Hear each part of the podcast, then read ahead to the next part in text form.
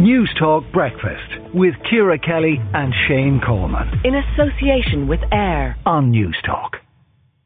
Every year across Ireland on December 25th, people young and old will sit down to their annual Christmas dinner. Turkey and ham, traditional turkey and ham. The traditional turkey and ham and all the trimmings. But this year, family festivities will feature less turkey and more of, well, everything else.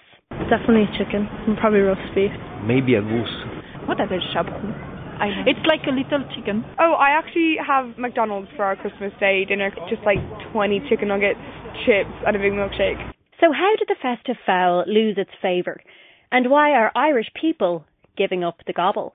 Turkey is a very interesting one because it's one of those things where you think, you know, it's been there forever. But in fact, turkey was really very late on the Christmas table in Ireland. And certainly in my parents' memory, goose would have been on the table and not turkey. Ross Golden Bannon is a member of the Irish Food Writers Guild. It sort of began to take hold because the turkey became pin money for farmers' wives. And in order to get the money for themselves, they started breeding turkeys to sell. Even the 60s and 70s, turkeys were being put on trains wrapped in brown paper and sent up to Dublin. That was completely normal. And now we, I think we are starting to see a little bit of a change. But I think part of it is unfortunately down to cooking skills. I think as young people move out of their family home and set up a home for themselves, they suddenly realize that Christmas dinner is a real production. It's a lot of cooking, it's a lot of preparation, and a lot of skill which they suddenly now realize their mammy had all these great skills.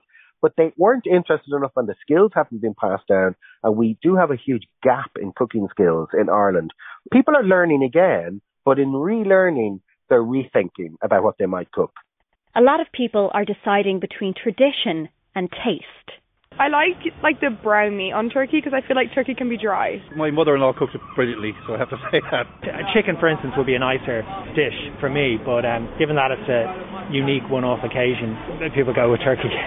You know, you get people, oh, my kids don't like turkey, can I have steaks?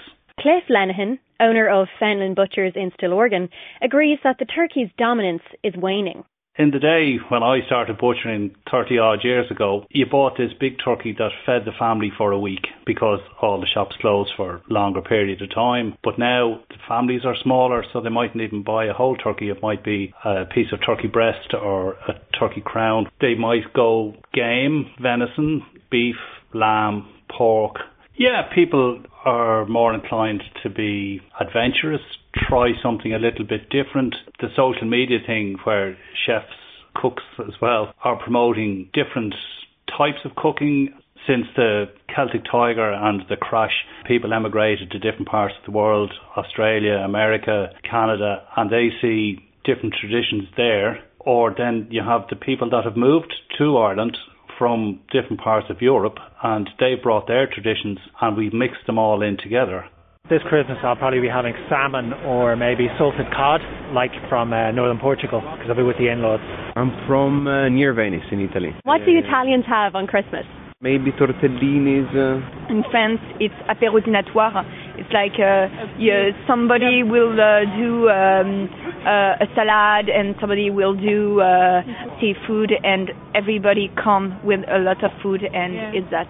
However, Ross Golden Bannon is keen to see one local speciality spread to every corner of the country.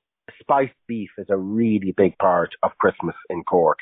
Cork was the provisions capital of the British Empire. Spices and dry goods, shall we say, used to come into Cork from across the empire. So what would happen was then the meat stock would be preserved in these spices and then shipped off to the rest of the empire. It's like pastrami. It's absolutely beautiful.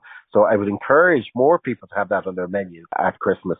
So, if you're feeling like mixing up your festive feast this year, Cliff says local butchers are always happy to accommodate changing customs, no matter how obscure or exotic they may be. We had someone looking for crocodile at one stage. As far as I remember, they were from South Africa. It can be got. I hate the word no when somebody asks for something. So we will do our utmost to source whatever anybody realistically is looking for. Happy Croxmas! Newstalk Breakfast with Ciara Kelly and Shane Coleman. In association with AIR. Weekday mornings at 7 on News Talk.